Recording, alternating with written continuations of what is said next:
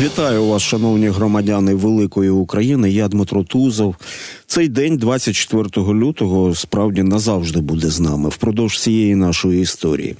Два роки тому російський фашизм на світанку, до речі, дуже подібно до гітлерівців під час Другої світової війни, почав масований ракетний обстріл України, яка спала переважно спала, тому що сили протиповітряної оборони працювали. До речі, тоді без новітніх систем Петріот, Насамс чи Айріс-Ті. Бойову авіацію українці встигли підняти в повітря. Зважаючи на масштаби вторгнення, я думаю, що багато армій світу просто капітулювали б, не вступаючи в бій. Але, попри героїзм і попри стійкість, дорога до перемоги ще важка, довга і гірка зважаючи на втрати і дивлячись на руїни наших міст. Зараз з нами на зв'язку Сергій Рахманін, народний депутат України, фракція Голос, член комітету Верховної Ради України з питань національної безпеки, оборони та розвідки. Пане Сергію, вітаю вас в ефірі. Вітаю. в ситуації, яка склалась і в міжнародній ситуації, попри підтримку, яку ми маємо, зрозуміло, що ми маємо шукати і власні резерви і знаходити їх. Оптимізація в армії та такий цивільний, здавалося б, термін. Наскільки, на вашу думку, він доречний щодо війська і чи дозволить продумана оптимізація нам перегрупувати сили? Ну, він безумовно доречний. По перше, по-друге, він актуальний і він актуальний був ще і вчора, і позавчора. І насправді навіть військові, військовослужбовці, причому абсолютно різного рівня, включно з військовослужбовцями, які обіймають певні керівні посади, вони говорили про необхідність підвищити ефективність використання того ресурсу військового, який є, і щодо повної оптимізації взагалі штатно-посадової структури збройних сил. Тобто є ресурс, є резерв внутрішній, який дозволяє використовувати ті наявні сили, які є в силах оборони, в першу чергу в збройних силах України, більш ефективно. Ну я можу говорити там в межах доступного про це достатньо довго, але ну почну з дуже простої речі. Насправді штатно-посадові розписи, так звані, вони не змінювалися десятиліттями, і вони насправді в нас перекочували ще з радянських часів, і вони на сьогодні не є адекватними ситуації. Плюс у нас розгорнули особовий склад з'єднань. Ну, в першу чергу бригад. У нас не тільки бригади, але в першу чергу бригади. Саме вони є там кістяком збройних сил України. Їх розгорнули до стану до складу воєнного стану часу війни. Але насправді ці структури вони дещо, е, ну скажімо так, відстали від життя. Ну я просто поясню на простих прикладах, щоб було зрозуміло про що йдеться, коли я говорю про можливість більш ефективного використання ресурсу. Ну, наприклад, у нас є в кожній бригаді, в кожному з'єднанні є ремонтно-відновлювані підрозділи. Підрозділи, які мають дбати про ремонт, відновлення військової техніки і озброєння. Вони укомплектовані переважній більшості в бригадах на 100%. При тому, що обладнання необхідного для ремонту там часто густо нема, навичок у людей, які там знаходяться, часто густо нема, і необхідного об'єму техніки чи озброєння там теж нема. Ну поясню, мовно кажучи, за штатами ще старими радянськими ці люди ну, мали мають відповідні воси для ремонту, наприклад, там не знаю. БРДМ-2 чи ЗУ-21, чи, наприклад, там Д-20 чи Д-30 е, причепної артилерії, а насправді в підрозділах є західна техніка, для якої немає ремонтної бази, а у військового особового складу немає відповідних навичок. Але цей підрозділ укомплектований на 100%. Наприклад, далі є, наприклад, підрозділ, який займається протиповітряною обороною. Він теж укомплектований майже на 100% чи взагалі на 100%. А, наприклад, засобів для ураження в нього нема. Наприклад, там обмежена кількість ПЗРК, взагалі нема ЗУ, а немає там оси, наприклад, або якщо є, то немає для неї ЗОК, але він укомплектований. І цей підрозділ безпосередньої участі в бойових діях не бере, не, не, не бере, але він розгорнутий до необхідної кількості, він знаходиться, але ефективно не використовується. Далі ну просто наведу один приклад, коли там був в одній бригаді, там скаржилися на те, що немовляв, не вистачає в піхоті людей, а я підкреслюю, що саме в піхоті найбільший брак. Ну, от механізовані роти, механізовані батальйони, або, наприклад, десантно-штурмові роти, там найбільша кількість втрат і найбільша кількість а, браку особового складу через втрати, через загиблих, через поранених.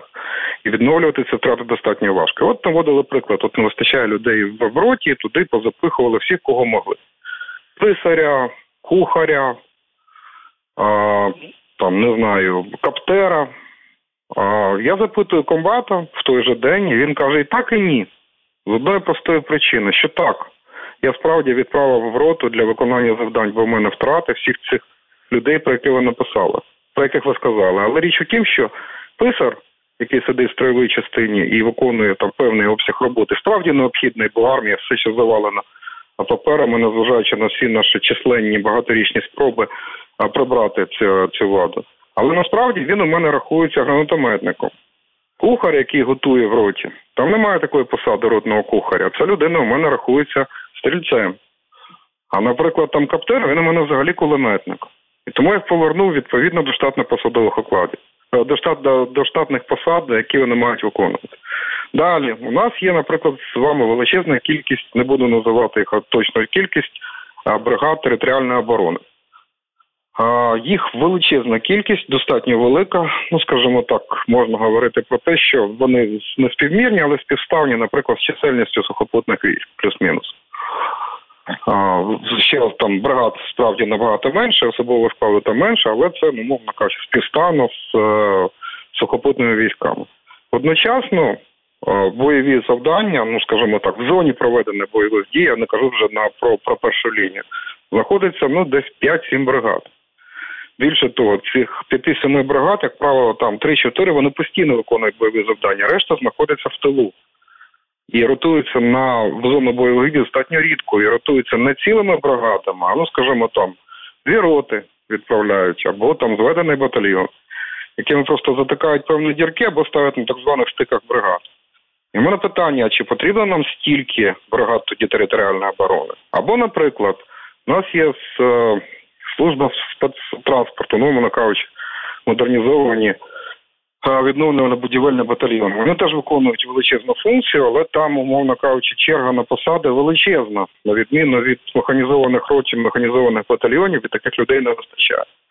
Ну і дуже дуже дуже багато. Я зараз зараз нікого не критикую, не, не кидаю там камінь в чийсь город. Я просто кажу про те, що насправді і можливості, і ресурсів, і необхідності в першу чергу адаптувати структуру штатну посаду збройних сил і більш ефективно ефективно використовувати особовий склад, який наявний в силах в силах оборони. Це точно необхідно. І я сподіваюся, ну принаймні з останніх заяв е, посадовців військових, що вони а усвідомлюють цю проблему, б ну принаймні намагаються робити певні кроки для того, щоб ситуацію змінювати. Пане Сергію, а під час цієї, ну назвемо це умовно, та ну знову ж таки цивільний термін, оптимізація. Під час е, цього поліпшення, скажімо так, на вашу думку, буде е, впорядковано професійне використання військових, так коли, наприклад, оператор БПЛА буде керувати дронами, а не робити щось інше, чи в умовах цієї війни взагалі дуже важко е, до цього прийти, щоб отримати ну варіант наближений до ідеалу? Дивіться, це е, кілька різних паралельних процесів, які насправді вони не перетинаються як власне як паралелі, але вони пов'язані між собою. Про що йдеться? Ну, по-перше, нам точно необхідно а, набагато а, краще робити, тобто суттєво поліпшувати підготовку військовослужбовців. Тобто мобілізовані мають проходити більш ефективну підготовку. Це 100%. Вона на сьогоднішній день, ну скажімо так, не не витримує критики об'єктивно. Другий момент у нас нам потрібно скажімо, нам мається на увазі як державі, порядкувати процес мобілізації рекрутингу.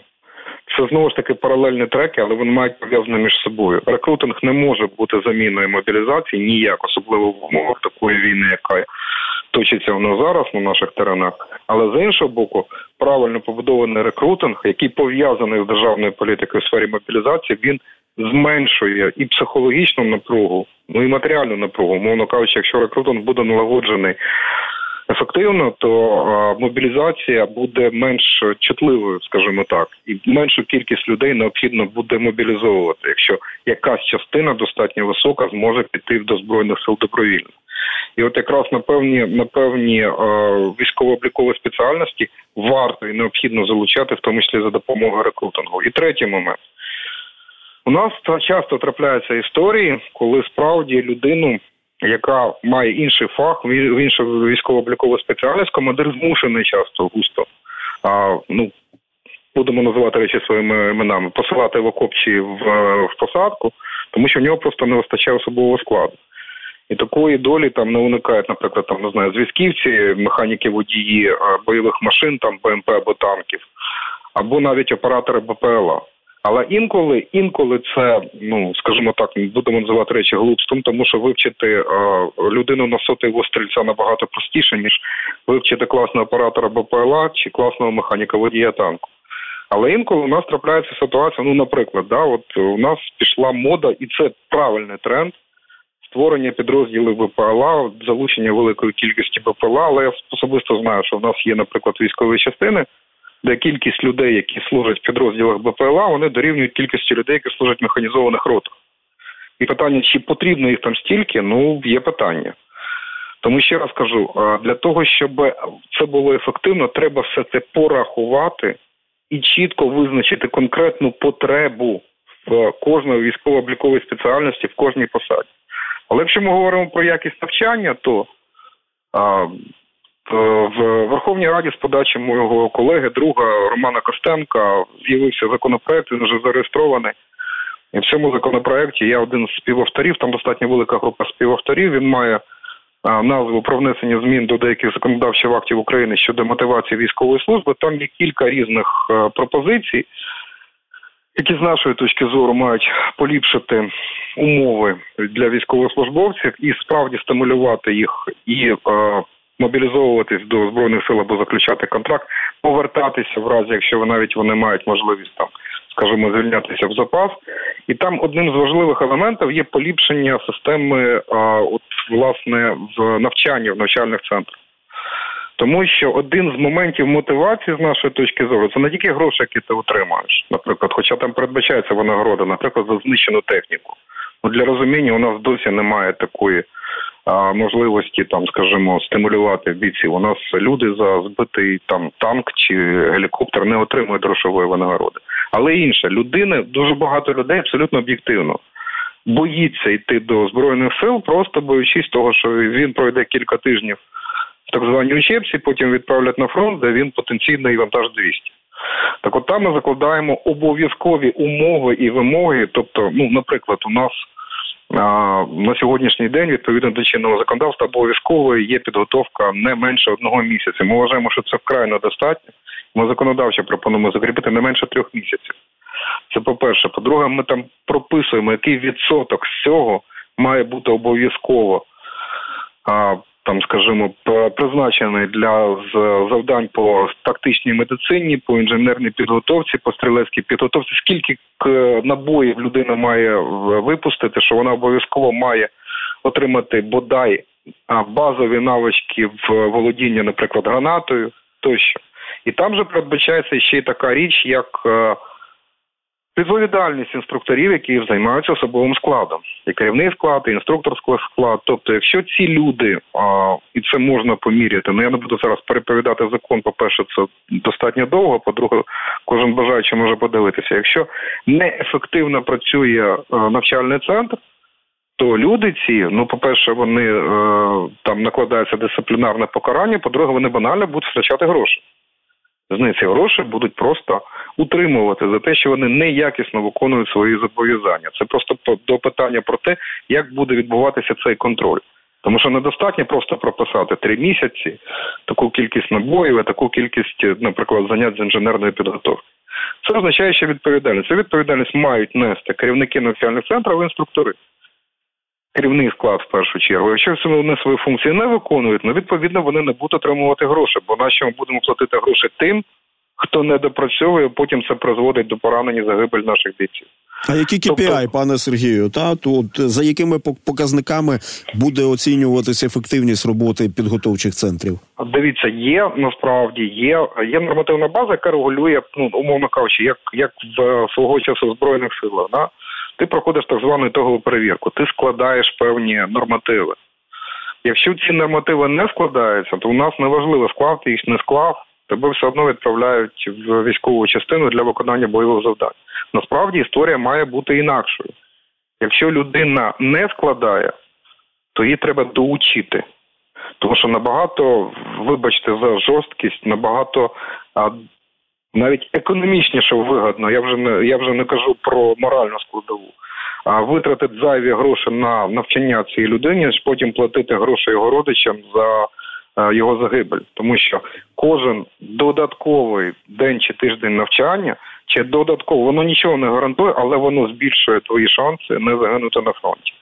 Далі, якщо у тебе кількість особового складу незадовільно складаються тести, ці іспити, ці нормативи, то відповідно за це це і є KPI. Ну так можна вимірювати, яка є якість навчання в тому чи іншому навчальному центрі, в тому чи іншому навчальному підрозділі.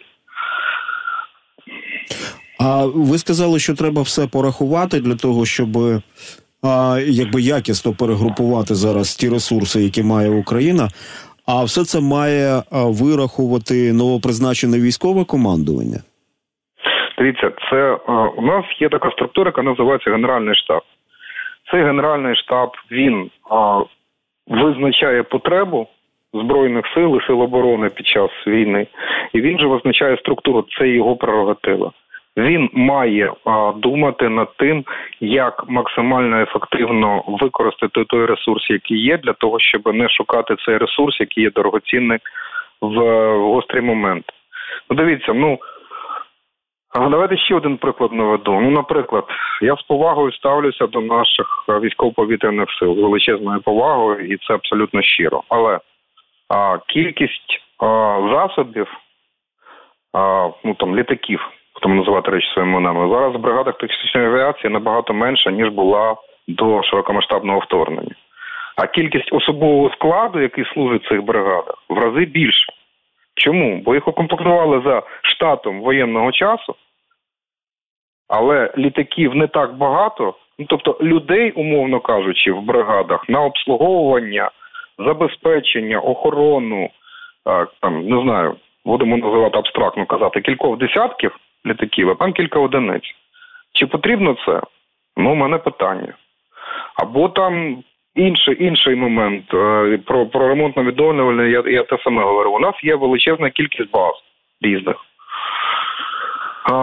Кількість людей, які там охороняє, забезпечує охорону і потенційну оборону, вона в рази більша, ніж те, що вони охороняють і обороняють. Чи потрібно це? Не впевнений.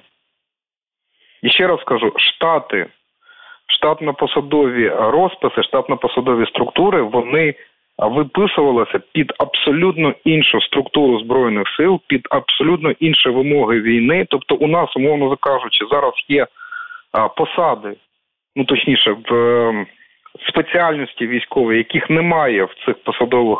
Структурах, а їх треба вводити. І навпаки, є люди, які займають посади, які насправді в умовах цієї війни не потрібні абсолютно все це потрібно приводити до ладу, до спільного знаменника, щоб ті люди, які сьогодні носять погони, отримують гроші, вони, по-перше, а були ефективно використані, б. Щоб вони не займалися дурною роботою, і в для того, щоб ті люди, які виконують бойові завдання, вони мали розраховувати на максимально ефективні структури, на максимально ефективні організми. Це далеко не завжди так. Ну, дивіться, у нас немає, скажімо, там в штатна посадова структура такої величезної кількості так званих писарів. Да? Їх просто нема. Але з іншого боку, ну вони час вкрай необхідні. Тому що з тою паперовою, тим паперовим вантажем, який звалюється на голову командирів, якщо вони будуть тільки оформлювати всі ці журнали, то в них не буде іншого часу. Що він робить правильно? Він шукає людину, яка більш-менш притомна. Ну дай Бог, щоб е, займала мала якийсь досвід діловодства, але яка хоча б вміє працювати з комп'ютером там і з PDF-ом, і з якимись там таблицями. Він його висмикує з інколи з бойового підрозділу саджає, він розвантажує в цій паперовій роботі. Але ця людина у нього рахується. Далі є проблема з вибачте з СЗЧ. З військовослужбовця, яким самовільно залишають частину. Ну давайте не роби, не будемо робити вигляд, що такої проблеми немає. Вона є. Далеко не завжди вони оголошуються в розшук. Чому?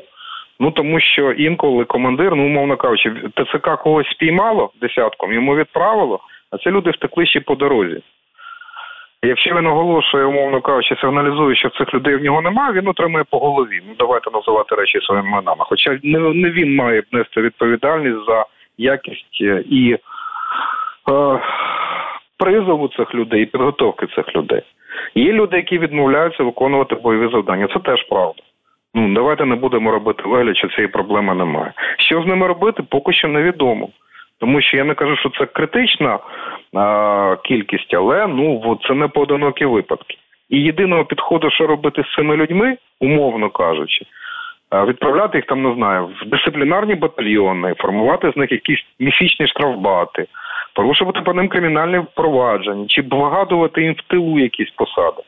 Цього теж єдиного підходу немає. І це не має вигадувати взводний, ротний чи комбат. Це має робити вище військове керівництво. І тому, на мій погляд, це питання Генерального штабу. Він має зробити нарешті. А, І ще раз кажу, не йдеться про конкретні особи. Я не кажу про конкретне прізвище. Генштаб це величезна структура, достатньо велика, де є відділи департаменти управління, де є люди, які не просто мають вони мусять, вони зобов'язані цим займатися, шукати оптимальну, максимально ефективну структуру для збройних сил і сил оборони взагалі, і максимально ефективне використання військовослужбовців з огляду на ті виклики, на ті проблеми, на ті ризики, які існують. Я сподіваюся, що це все таки почне робитись. Ну і ви зараз означили цю проблему, яка називається цифровізацією армії. І до речі, щодо, наприклад, складу повітряних сил, наскільки я розумію, ті F-16, які ми очікуємо, вони прийдуть із підготовленими вже пілотами і авіаційно-інженерним персоналом. Скажіть, будь ласка, от ви згадали про підготовку мобілізованих. У нас ця ідея загалом військової підготовки в країні крутиться на рівні розуміння того, що це було б добре зробити. На це має реагувати закон. Е, ну поки що законопроект е, про мобілізацію. Йдеться про військову підготовку цивільних. Я розумію, що цю функцію мали виконати, мала виконати територіальна оборона і оборона територіальних громад. Ну відомо, що тероборона стала підрозділом видом збройних сил України. А на сьогодні, на вашу думку, чи існують оптимальні варіанти вирішення цієї цього питання? Підготовки цивільного населення до війни, можливо, щось на кшталт швейцарської армії. Ну я зразу кажу, що варіант швейцарської армії нам не підходить. Поясню, чому варіантом швейцарської армії треба було займатися або до широкомасштабного вторгнення, або можливо можна буде займатися після широкомасштабного вторгнення. Зараз на це немає ні можливості, ні ресурсів, ні потреби. На сьогодні є не, розв'язана, не реалізована навіть набагато простіша проблема якісної підготовки тих осіб, які або вже мобілізовані, і мають бути відправлені в лінійні частини, або тих, які теоретично підлягають мобілізації, відповідно, вони мають отримати якісь базові навички військовослужбовця, хоча б цю проблему закрити. Тому в цьому законопроекті, після там певних дискусій з е, Генеральним штабом, з Міністерством оборони, бо існують різні підходи, була відпрацьована модель, яка знову ж таки вона існує в вигляді чернетки це ідея обов'язкового проходження базової загальновійськової підготовки. Чому вона в вигляді чернетки? Тому що закон встановлює лише рамку. І ця рамка там зазначена, що усі особи з 18 років вони мають обов'язково пройти цю базову військову підготовку, оскільки строкова служба скасовується. Вони мають отримати ВОЗ, військово-облікову спеціальність.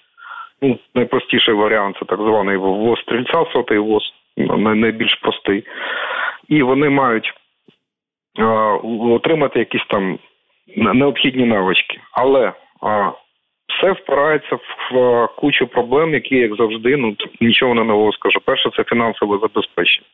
У нас вкрай обмежені ресурси. А фінансові і всі ці цих ресурсів не вистачає навіть на підготовку а, військовослужбовців, але ці ресурси треба знаходити кінець кінцем, на чомусь треба економити. ну завжди можна знайти якісь варіанти. У нас, ну умовно кажучи, є люди, в тому числі і в збройних силах, які отримують е, гроші, які напевно могли б отримувати менше грошей для того, щоб ті, хто знаходиться на, на передній лінії, отримували більшу нагороду з одного боку, а з іншого боку, для того, щоб можна було заощадити певні ресурси для підготовки військовослужбовців. Дякую, дякую. Так. Так, ми, ми вже зараз завершуємо. Тобто, зрозуміло, дуже коротко зараз, дуже коротко зараз скажіть. А чи вважаєте ви а, існуючий законопроект щодо мобілізації оптимальним варіантом? Дуже коротко. Яким би він не мав остаточний вигляд, правок щонайменше 4 тисячі, він все одно а, не спо, всім не сподобається. Це однозначно. А яким він буде, це невідомо, тому що дуже довга буде робота. І як він буде виглядати перед другим читанням, навіть я сказати поки що не можу. Дякую, Сергій Рахманін, народний депутат, фракція голос, член комітету Верховної Ради України з питань національної безпеки, оборони та розвідки.